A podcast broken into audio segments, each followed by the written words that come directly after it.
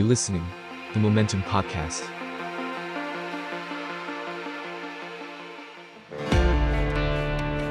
ท่องโลกดิบเถื่อนไปกับ Ways of Being Wild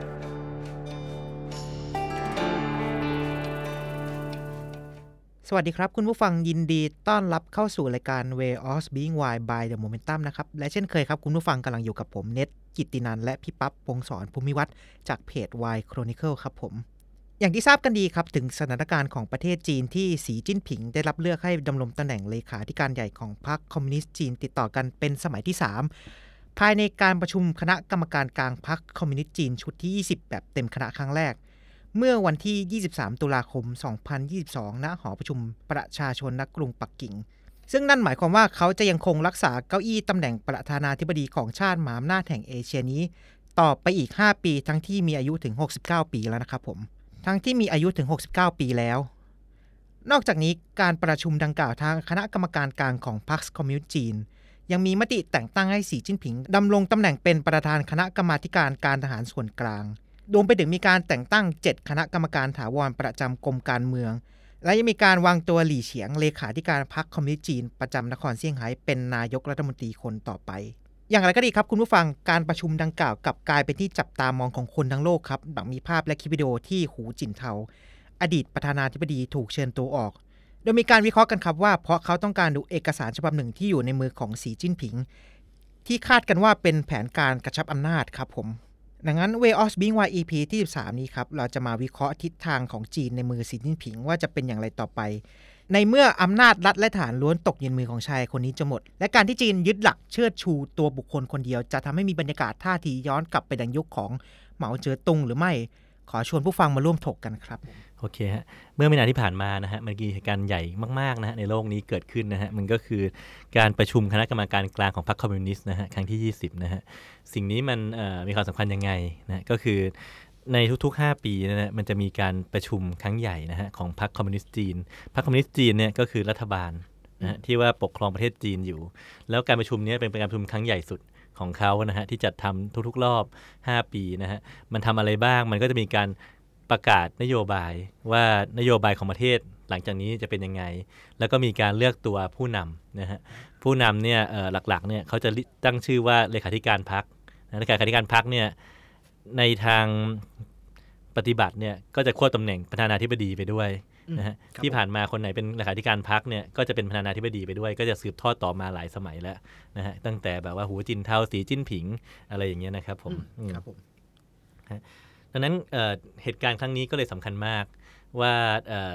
คนสื่อทั่วโลกก็ต้องจับตาดูนะฮะ เพราะว่าอย่างที่เรารู้กันนะฮะ จีนเนี่ยเป็นมหาอำนาจอันดับสองของโลกนะฮะ รองจากอเมริกาเท่านั้นนะฮะ แล้วก็เป็นมหาอำนาจอีกขั้วหนึ่งของอเมริกา ดังนั้นการที่เอ่อจีนขยับหรือเคลื่อนไหวยังไงเนี่ยนะหรือผู้นำเป็นยังไงเนี่ยก็มีผลต่อทิศทางของโลกเยอะมากนะฮะครับผมอ่าก็เอ่อถามว่าในการประชุมครั้งนี้เนี่ยมันมีเอ่อความน่าสนใจยังไงนะฮะหลักๆเลยนะฮะมันจะ มาจากภาพดราม่าอืมนะภาพดราม่าที่เกิดขึ้นก็คือมีหูจินเทานะฮะซึ่งเป็นผู้นำคนเก่าอืมนะฮะเราอาจจะจำชื่อได้นะฮะเขาปกครองมาแล้วสองสมัยนะฮะเอ่อหูจินเทาเนี่ยอยู่ๆก็มีภาพว่าเขาเนี่ยเหมือนกับเอ่อยื้อยื้อแย่งอะไรบางอย่าง เป็นเอกสารในมือของสีจิ้นผิง แล้วก็ถูกเชิญออกไปอืมโดนโดยหิ้วไปโดยที่ออกไปโดยโดยที่แบบมีการจับโต๊ะไม่อยากถูกไม่อยากลุกอะไรเงี้ยนะ แล้วผู้จินทาอายุ79ปีแล้วเป็นผู้อาวุโสสูงสุดนะฮะแล้วก็แบบว่ามีบารมีมีอะไรมากมาย การที่เขาถูกหิ้วออกไปแบบนั้นเนี่ย มันดูไม่เคารพมันดูแปลกนะฮะซึ่งอืมอาจจะมันทำไมถึงเกิดสิ่งนี้ขึ้นได้ อันนี้เดี๋ยวเราค่อยๆ ว่ากันต่อนะครับครับผมฮะอีกประเด็นหนึ่งที่ว่าเอ่อสำคัญแล้วก็น่าจับตามองนะฮะก็คือ ตั้งแต่การประชุมพักรอบที่แล้วเนี่ยมันมีการประกาศว่าต่อไปนี้เนี่ย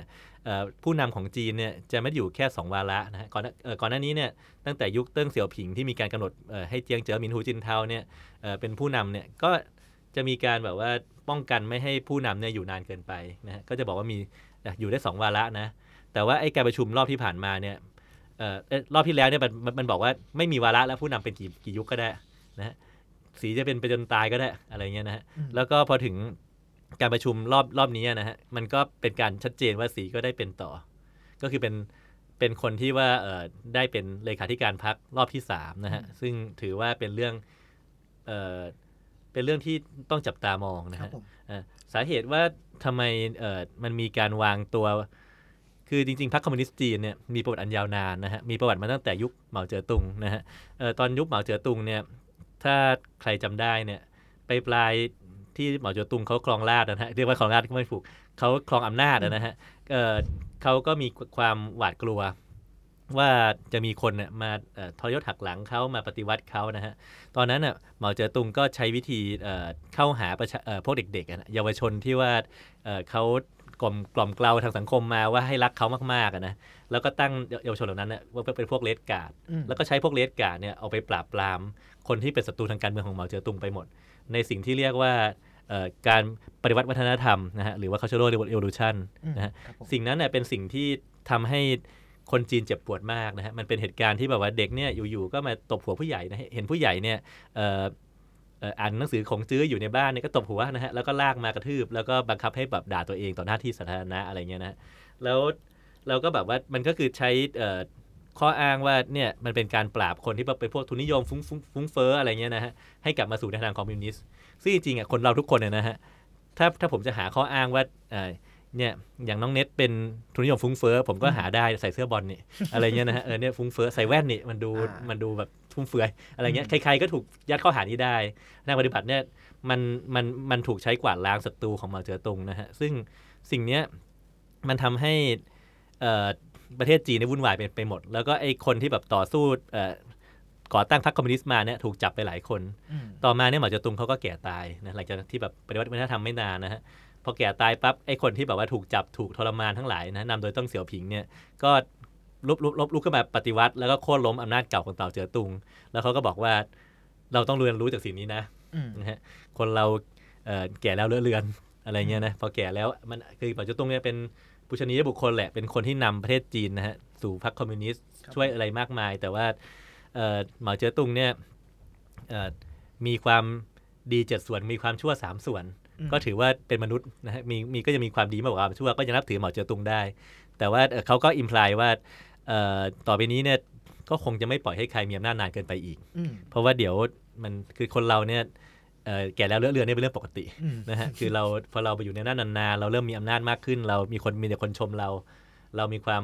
คิดว่าตัวเองเก่งมากกว่าความเป็นจริงอะไรเงี้ยนะฮะแล้วเราก็มีความกลัวว่าเลยเสียอำนาจอันนี้เรื่องปกตินะฮะอืมทีเนี้ยมันไอ้รอบที่ผ่านมาเนี่ยมันเกิดสิ่งนั้นไปแล้ว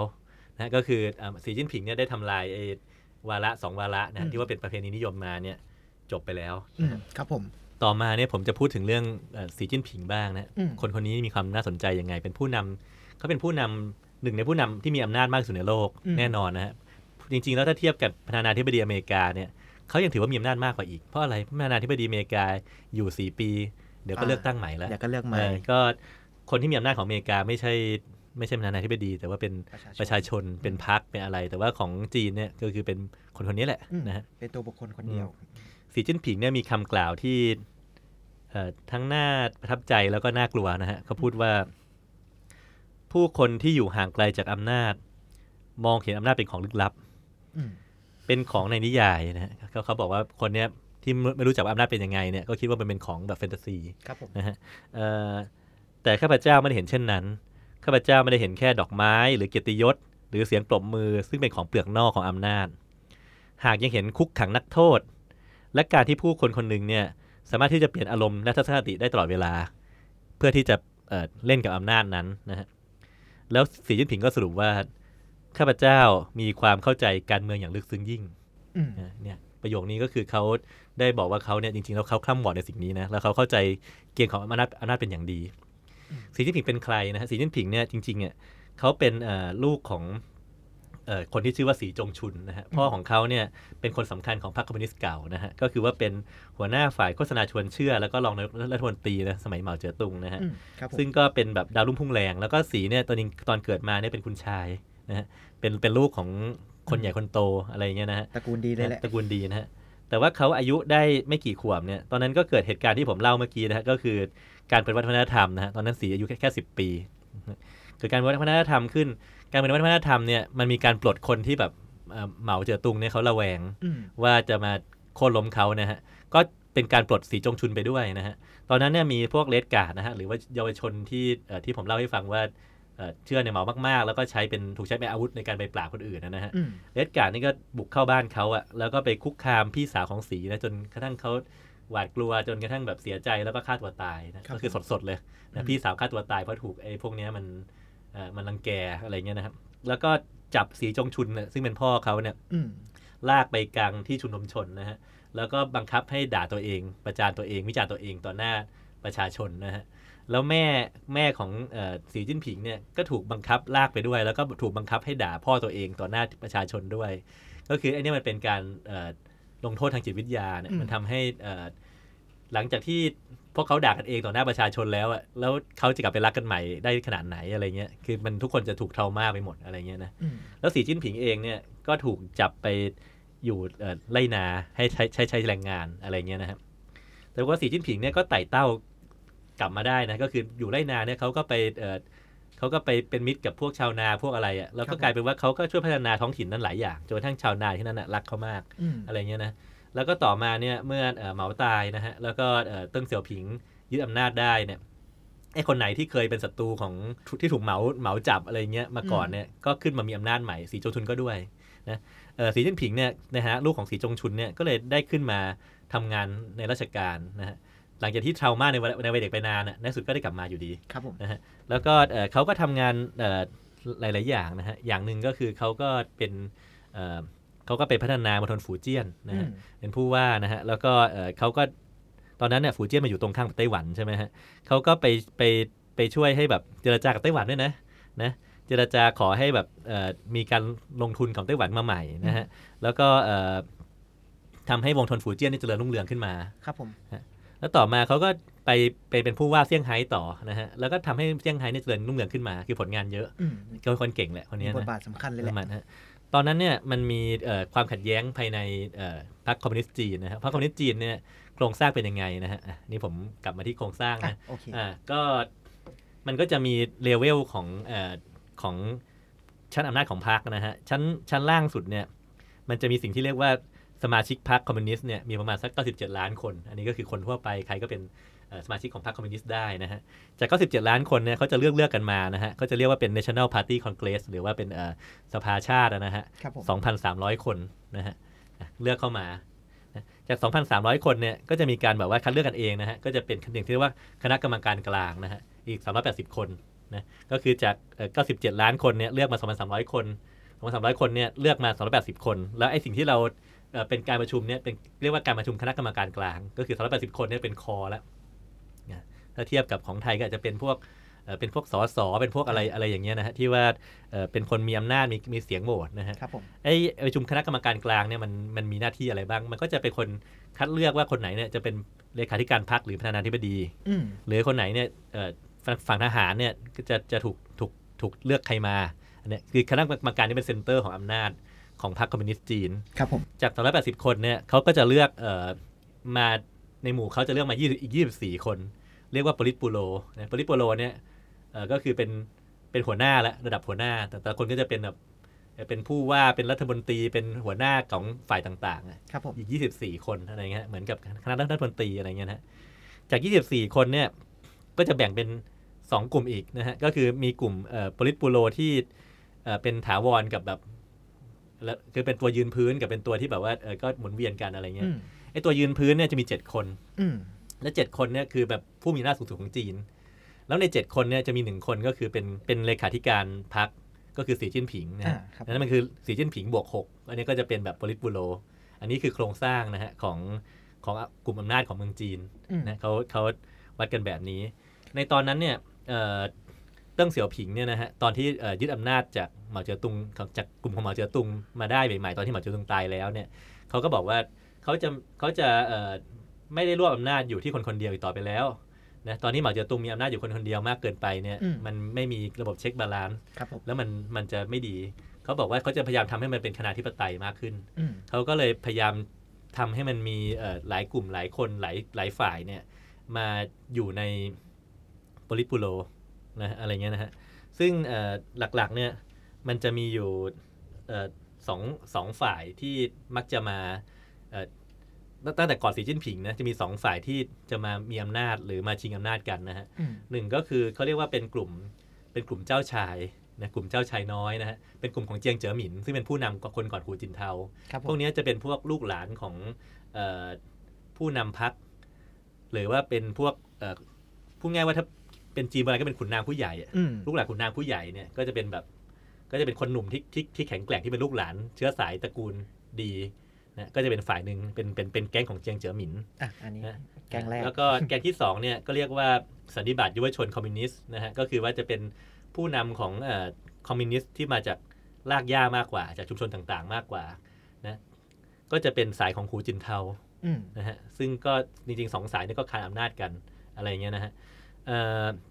หูจินเทาเป็นผู้นำฮะมันเรียงอย่างนี้นะเอ่อเติ้งเสี่ยวผินเจียงเจ๋อหมินหูจินเทาแล้วก็สีจิ้นผิงครับผมนะก่อนหน้านั้นก็เหมาเจ๋อตุ้งอะไรอย่างเงี้ยนะฮะเออฮะสีเนี่ยนี่สีจิ้นผิงเนี่ยจริง ๆ แล้ว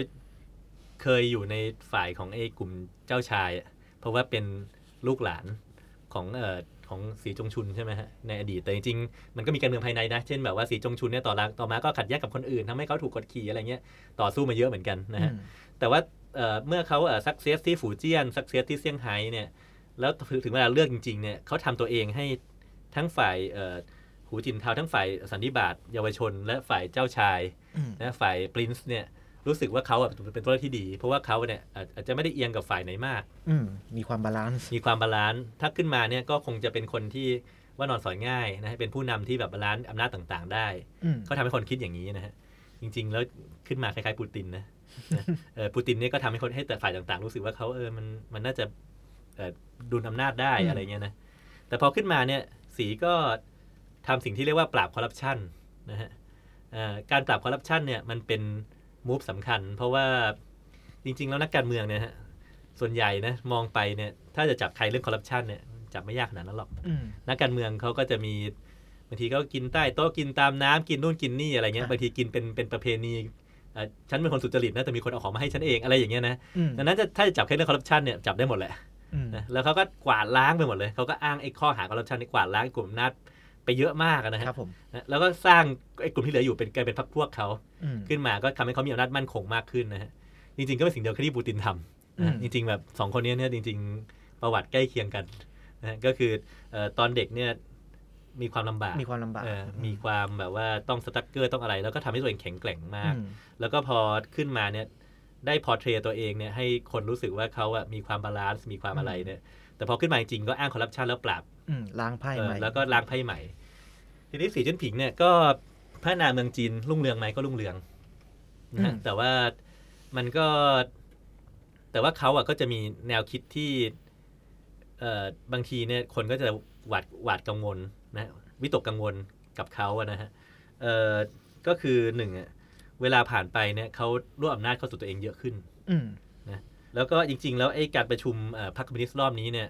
สิ่งที่เกิดขึ้นจริง ๆ นะฮะ ก็คือ ไอ้โปลิโปโลเอ่อมันมีเจ็ดคนใช่ไหมอีกหกอีกหกคนที่เหลือเนี่ยเป็นคนของสีหมดเลยอืมก็เอ่อโปลิโปโลหกคนเนี่ยนะฮะอืมก็จะประกอบด้วยหนึ่งหลีเฉียงนะฮะเป็นเลขาธิการพรรคประจำเซี่ยงไฮ้นะฮะ ก็เอ่อมีผลงานรับผิดชอบการล็อกดาวน์ในช่วงต้นปีอ่า2022 นะฮะ ช่วงโควิดระบาดเอ่อคนคุยระบาดนะฮะ แล้วก็เอ่อมีคาดว่าจะมารับตำแหน่งนายกนะฮะอืมต่อจากหลี่เค่อเฉียงนะฮะอืมเอ่อหลี่เค่อแล้วก็ต่อมาเนี่ยก็จะมีจ้าวเล่อจี้นะฮะ เป็นหัวหน้าคณะกรรมการกลาง เอ่อเพื่อสอบวินัยนะฮะก็เป็นดาวรุ่งจากมณฑลสานซีเขาเรียกเดียวกับสายเยี่ยนผิงนะฮะครับผมมีหวังฮู่หนิงนะฮะเป็นเลขาธิการคนที่หนึ่งนะฮะประจำสำนักเลขาธิการคอมมิวนิสต์นะฮะเป็นนักทฤษฎีการเมืองให้ที่วางแผนต่างๆ มากมายนะฮะรวมทั้งไอ้แผนเข็มขัดและเส้นทางหรือแผนผันเส้นทางสายไหมใหม่ที่ทำให้จีนมีชื่อเสียงเนี่ยก็เชื่อว่ามาจากเขาด้วยนะฮะอืมเอ่อใช่ฉีนะฮะคนที่สี่นะฮะเป็นเลขาธิการพรรคประจำกรุงปักกิ่งนะฮะแล้วก็จะมีติงซุยเสียงนะฮะเป็นผู้อำนวยการสำนักงานทั่วไปของพรรคคอมมิวนิสต์นะฮะ แล้วก็มีหลี่ซีนะฮะเป็นเลขาธิการพรรคประจำมณฑลกวางตุ้งนะฮะซึ่งแต่ละคนเนี่ยก็ก็คือเป็นคนใกล้ชิดของสีทั้งสิ้นนะฮะอืมแล้วก็จากประเพณีที่บอกว่าคนเหล่านี้เนี่ยเอ่อถ้าอายุเกิน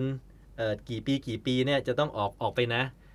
ก็ไม่ก็หลายๆคนก็ไม่ได้ออก ก็คือทำทำผิดประเพณีหลายอย่างอะนะฮะเอ่อแล้วเพื่อเพื่อเหมือนว่าจะเอ่อเลือกคนเนี่ยจากความสนิทกับกับสีจิ้นผิงนะฮะมากกว่าเลือกตามเอ่อ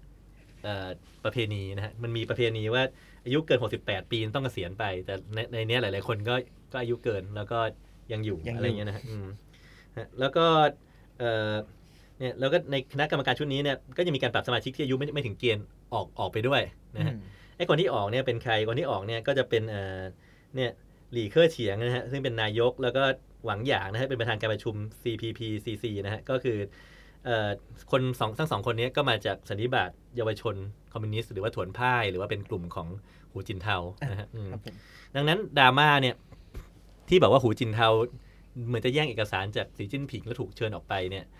ถูกลากออกไปนะฮะมันมันมายังไง ก็ไม่มีใครรู้หรอกว่ามันเกิดอะไรขึ้นนะฮะแต่ว่าเขาเดากันแบบนี้นะฮะเขาเขาเดาว่าเอ่อหูจินเทาอาจจะรู้สึกงงว่าเอ๊ะเอ๊ะก็ไม่มีชื่อของ แก๊งของเขาอะมหายไปไหนหมดอยู่ในปริโปโลเลยเหรออะไรเงี้ยนะฮะก็จะถูกงงงๆอย่างนั้นนะฮะอืมแล้วเขาก็เลยแบบจะมาดูซึ่งเอกสารเนี่ยมันอาจจะอยู่ในมือ แต่ละคนก็มีเอกสารของตัวเองอะแต่ว่าอืมเขาอาจจะแบบเขาอาจจะเห็นสีจิ้นผิงเนี่ยเป็นเด็กกว่าเขาแล้วเขาก็จะไปดูเอกสารในมือสีจิ้นผิงสีจิ้นผิงก็เลยไม่ยอมให้เขาดูอืมแบบขอดูหน่อยเหมือนกันหรือเปล่าเออเหมือนกันหรือเปล่าอะไรเงี้ยนะเออแล้วก็ทีนี้เนี่ย พอเขาพยายามขอดูก็มีคนเนี่ยมาลากตัวเข้าไปโดยจับเข้าไปก็จับโดยไปโดยพยายามสุภาพนะแต่ก็คือดึงนั่นแหละอืมดึงตัวแล้วก็แล้วก็ลากออกไปอะไรเงี้ยนะฮะครับผมจริงๆสิ่งนั้นเนี่ยมันเหมือนกับมีคนมองว่ามันเป็นจัดละครหรือเปล่านะฮะก็คือสิ่งที่เอ่อเอ่อทางจีนประกาศออกมาก็คือบอกว่าเนี่ยเขาป่วยอืมก็เลยเอ่อพาออกไปแต่ว่า แต่คนที่พาไปออกไปก็ไม่ใช่แพทย์นี่อืมอะไรเงี้ยใช่ไหมฮะแล้วเขาป่วยเป็นอะไรล่ะอืมอะไรเงี้ยนะดูขัดเขากับภาพที่เห็นเขามีเขามีเอ่อ เขามีโรคมาก่อนเหรออืมอะไรเงี้ยนะถ้าเขามีโรคมาก่อนจริงเขาเข้ามาประชุมได้ยังไงอืมอะไรเงี้ยดังนั้นมันก็มีการวิเคราะห์คาดเดากันอย่างโจงครึ่มในในหมู่สื่อตะวันตกนะฮะดังนั้นก็ต้องแบบฟังหูไว้หูฟังหูไว้หูไว้หน่อยนะมันคือสื่อตะวันตกนะเป็นคนละฝั่งกัน ว่ามันเป็นละครที่ถูกสร้างขึ้น ก็คือเอ่อก็คือบทอะเล่นจริงแหละ แต่ว่าการดึงออกไปเนี่ยเพื่อแสดงว่าสีจิ้นผิงเนี่ยมีอำนาจเหนือหูจินเทาโดยโดยสมบูรณ์แล้วอืมนะให้ทุกคนเห็นเลย แล้วหลังจากนั้นเนี่ยพอถูกจินเทาถูกดึงออกไปเนี่ยคณะกรรมการที่เหลือเนี่ยก็ลงคะแนนเสียงโดยเอกฉันท์นำหนุนสีจิ้นผิง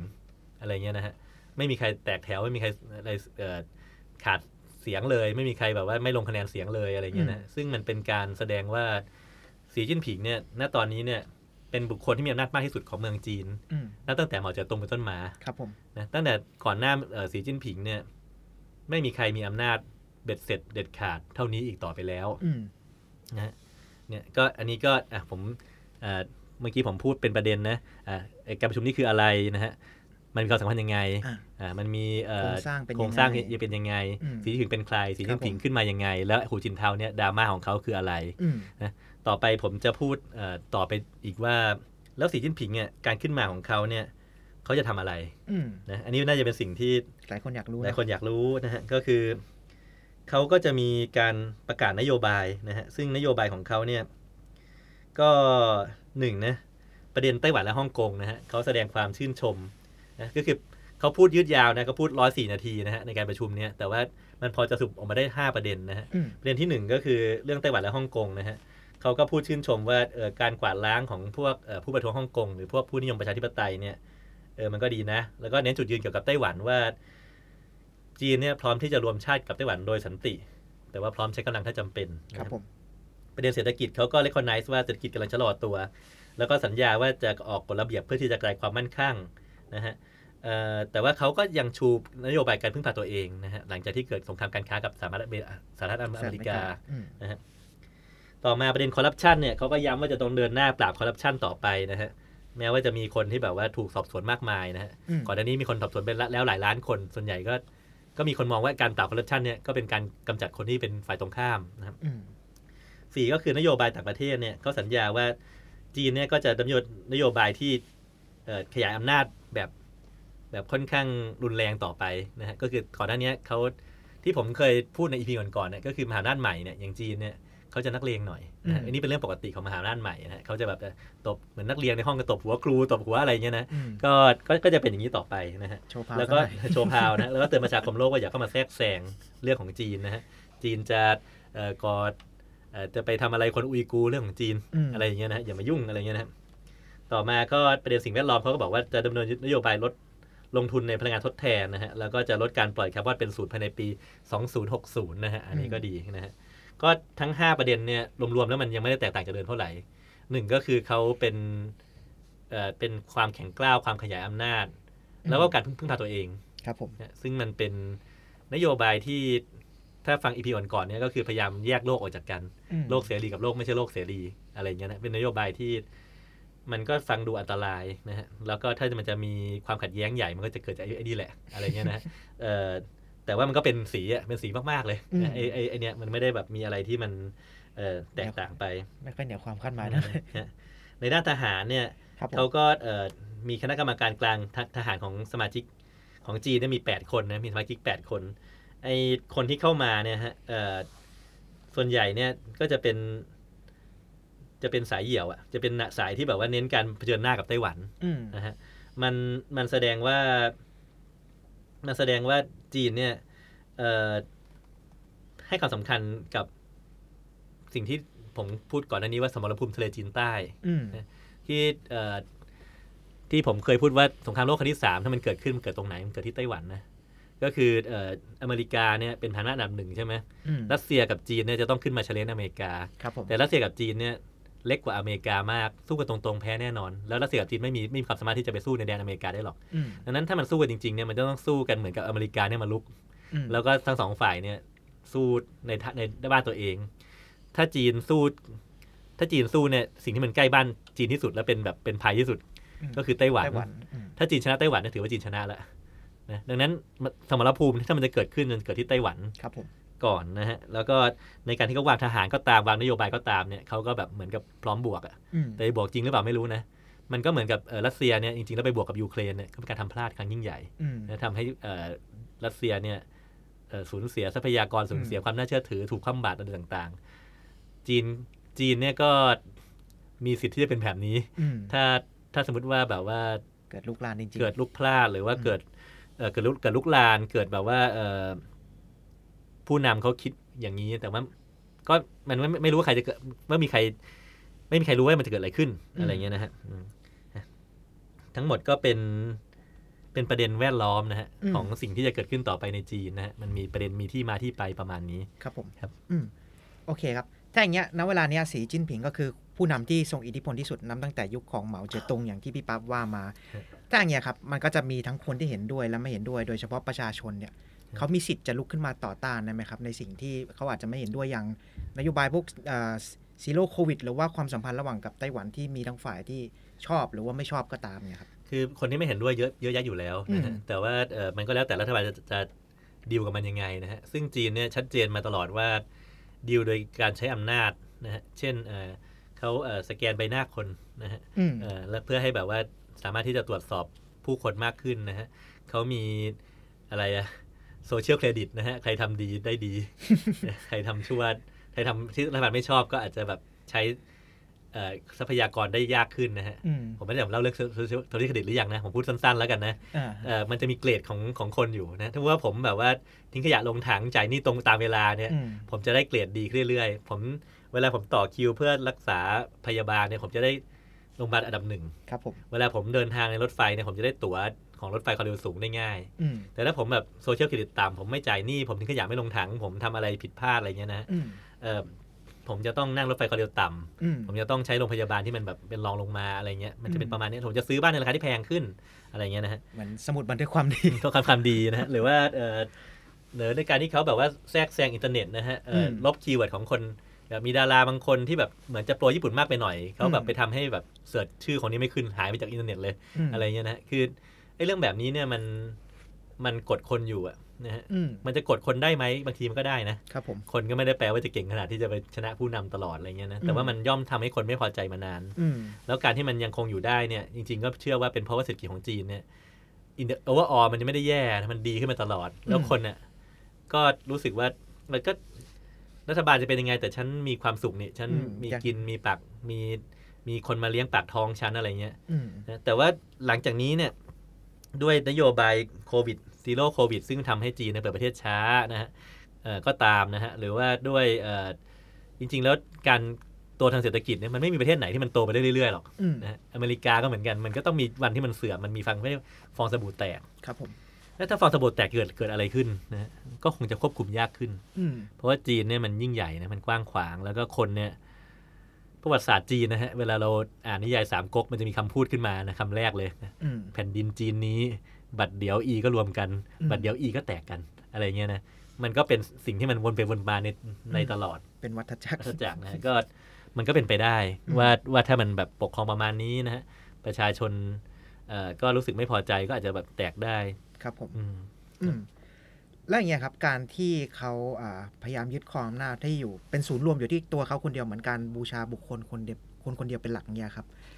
มันจะมันจะมีสามารถจะเป็นเหตุการณ์เหมือนที่เกิดกับยุคเหมาเจ๋อตุงได้ไหมครับ ในเมื่อมันวิธีการคิดมันอาจจะมีความคล้ายกันในบางจุดอะครับใครๆก็มองแบบนั้นอืมนะแต่ว่าถ้าถามผมอะผมว่ามันคือโลกเรามันก็เติบโตขึ้นนะอืมไอ้ที่มันจะไปถึงขั้นเลสการ์ดจับคนมากระทืบเนี่ยมันคงไม่ถึงขนาดนั้นมั้ง นะมันมันมันแย่เกินไปมันยากเกินไปอืมอะไรเงี้ยนะฮะเราเราคงไม่ปล่อยให้มันไปถึงขั้นนั้นนะเพราะว่าอย่าลืมว่าเลสการ์ดเนี่ยการที่มันมันทำได้ขนาดนั้นอะเป็นเพราะมันเอาอาวุธไปให้ด้วยอืมอาวุธอาวุธอาวุธให้เด็กๆอะอะไรเงี้ยมันมันต้องขั้นรุนแรงนะถึงจะเป็นสิ่งนั้นได้อะไรเงี้อืยมอีกหนึ่งสิ่งก็คือคนยุคใหม่น่าจะมีความคิดความอ่านที่ต่างจากเมื่อก่อนเยอะอ่าใช่เพราะมันมีอินเทอร์เน็ตอืมันมีการเข้าถึงสื่อต่างชาติมากขึ้น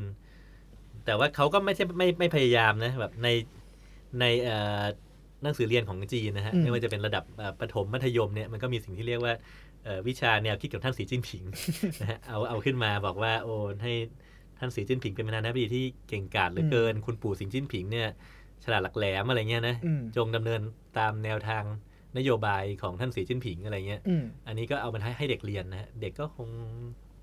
แล้วในสเกลใหญ่มันคงมีคนเชื่อเยอะอืมประมาณนั้นนะอืมก็พยายามสอดแทรกบุญบุญคุณไปในอะไรประมาณนั้นนะในสอดทุกแทรกหลาบุยญๆสื่คุอณสอดแทรกอะไรต่าง ๆ อะไรเงี้ยนะฮะอืมดังนั้นดังนั้นมันก็ไม่ได้แปลว่าเขาจะจะพลาดหรือเขาหรือเขาจะล้มอะคืออืมคือที่ผ่านมามันไม่ได้แปลว่าเอ่อประชาชนส่วนใหญ่อยากได้อะไรแล้วมันจะได้อย่างมันจะได้อย่างนั้น มันไม่ได้ไม่ได้เป็นอย่างนั้นด้วยซ้ำนะก็ ก็ถ้าถามผมผมว่าโอกาสมีแต่น้อยอืมนะเขาก็คงจะควบคุมอำนาจได้ต่อไปอืมถ้าเขาไม่เอ่อคุ้มคลั่งบุกไต้หวันหรือมอะไรอย่างเงี้ย มันก็ยากที่จะเกิดอะไรขึ้นนะอืมในระยะเวลาอันสั้นครับผมอะไรอย่างเงี้ยนะครับ ซึ่งเขาก็น่าจะเห็นจากกรณีของปูตินแล้วจริงๆการที่ปูตินพลาดเนี่ยจริงๆรัสเซียกับจีนเนี่ยก็มีความขัดแย้งทางด้านผลประโยชน์กันเยอะอืมพอรัสเซียพลาดเนี่ยจริงๆจีนได้ผลประโยชน์อืมอเมริกาก็ได้นะไอ้พวกแบบประเทศบริวารรัสเซียเก่าเนี่ย ก็ไม่อยากหาอเมริกาก็ไปหาจีนอืมเปลี่ยนอะไรขั้วเงี้ยเปลี่ยนขั้วนะฮะครับผมมันก็ชัดเจนมากขึ้นว่าโลกกลายเป็นสองขั้วแทนที่จะเป็นสามขั้วอืมรัสเซียเนี่ยมันเหมือนจะมีพลังน้อยลงอะในการอืมที่จะไปขู่คนนู้นขู่คนนี้ คือคนเราเนี่ยจะไม่รู้ว่าเก่งขนาดไหนจนกว่าจะสู้จริงอืมแล้วเนี่ยสู้จริงแล้วมันไม่ชนะอืมเออแล้วมันถูกยูเครนตีกลับมาอีก คนก็อาจจะมีความกลัวน้อยลงครับแต่จีนเนี่ยยังไม่เคยสู้เลยอืมตอนนั้นตอนนั้นไอ้อำนาจของจีนมีแค่ไหนเนี่ยเป็นปริศนาที่ไม่มีใครรู้อืมแล้วการที่มันเป็นเป็นปริศนาต่อไปเนี่ย มันดีกว่ากับจีนมากกว่าที่จะให้มันเป็นปริศนาต่อไปอืมนะทำให้คนกลัวโดยยังไม่ต้องไม่ไม่ได้ใช้อาวุธจริงดีกว่าอืมนะครับ โอเคครับครับทีเนี้ยครับสุดท้ายการครองอำนาจของสีจิ้นผิงเนี่ยครับมีนัยยะสำคัญอะไรที่ควรจับตามองครับ แล้วถ้ามองกันนะครับมันจะส่งผลกระทบอะไรถึงประเทศไทยเราได้บ้างครับ ก็เป็นเรื่องของการที่เขาพึ่งพาตัวเองมากขึ้นอืมนโยบายเขาชัดเจนมากเลยเขาลดการเอ่อนำเข้าลดการอะไรจากต่างประเทศ นโยบายเหมือนแนวคิดของทหารนะฮะก็คือเอ่อแผ่อำนาจโดยทางทหาร แล้วก็เอ่อลดการพึ่งพาต่างประเทศ เน้นพึ่งพาตัวเองให้ได้ เน้นความมั่นคงอะไรเงี้ยคนไหนที่ค้าขายกับจีนเนี่ยก็ต้องคิดถึงสิ่งนี้ด้วยอืมว่ามันมันจะเป็นแบบนี้นะครับผมอะไรเงี้ยนะฮะแล้วก็เอ่อการค้าในโลกนี้พอมันเอ่อเริ่มแบบแบ่งฝ่ายมากขึ้นเนี่ยอืมการค้ามันก็คงไม่ได้แบบ flourish อืมขนาดนั้นนะฮะหลักๆก็จะเป็นเรื่องของเศรษฐกิจแหละใช่ฮะ อืมอืมโอเคอะก็ก็มีเรื่องในในทางการเมืองด้วยก็คืออมเออมันเหมือนว่าพอเขาเป็นอะก็ต้องพูดตรงๆเขาก็เป็นเผด็จการนะนะเออแล้วก็พอพอมันมีตัวอย่างของเผด็จการที่มันยิ่งใหญ่อะไรเงี้ยนะคนก็จะมองว่าเอ้ยอย่างนี้ก็ได้นี่หว่าทำได้นี่หว่า อย่างนี้ก็ดีนี่หว่าอืมอะไรอะไรอย่างเงี้ยมันมันก็จะเป็นเรื่องของเอ่อแนวคิดอะอืมว่าว่าแบบพอพอเขาเป็นเผด็จการแล้วเขาทำได้ดีอะอืมเอ่อคนคุมได้เขาประเทศประเทศรุ่งเรืองอืมไอ้คน ประเทศอื่นก็จะรู้สึกมีความชอบธรรมมาเหมือนกันในการที่จะเป็นแบบนี้เหมือนกันอะไรอย่างเงี้ยนะอืมโอเคครับ ก็จบลงไปแล้วครับกับเรื่องราวของพรรคคอมมิวนิสต์จีน แล้วก็อำนาจเบ็ดเสร็จของสีจิ้นผิง ยังเป็นเรื่องที่ต้องจับตามองกันต่อไปนะครับในอนาคตว่าจะเป็นอย่างไรเพราะเชื่อว่ามันก็ต้องมีส่วนที่กระทบมาถึงประเทศไทยเราด้วยเช่นกันไม่มากก็น้อย หรือว่าส่งผลกระทบเป็นวงกว้างถึงระดับอ่าเอเชียแล้วก็ระดับโลกนะครับผม หมดเวลาลงแล้วนะครับสำหรับอ่ารายการ Way of Being Why EP นี้ส่วนข้างหน้า ผมกับพี่ปั๊บจะเอาเรื่องราวน่าสนใจใดมาเล่าสู่กันฟังต้องรอติดตามกันต่อไปนะครับสำหรับวันนี้ผมและพี่ปั๊บต้องขอตัวลาไปก่อน สวัสดีครับ สวัสดีครับ You listening, the Momentum Podcast.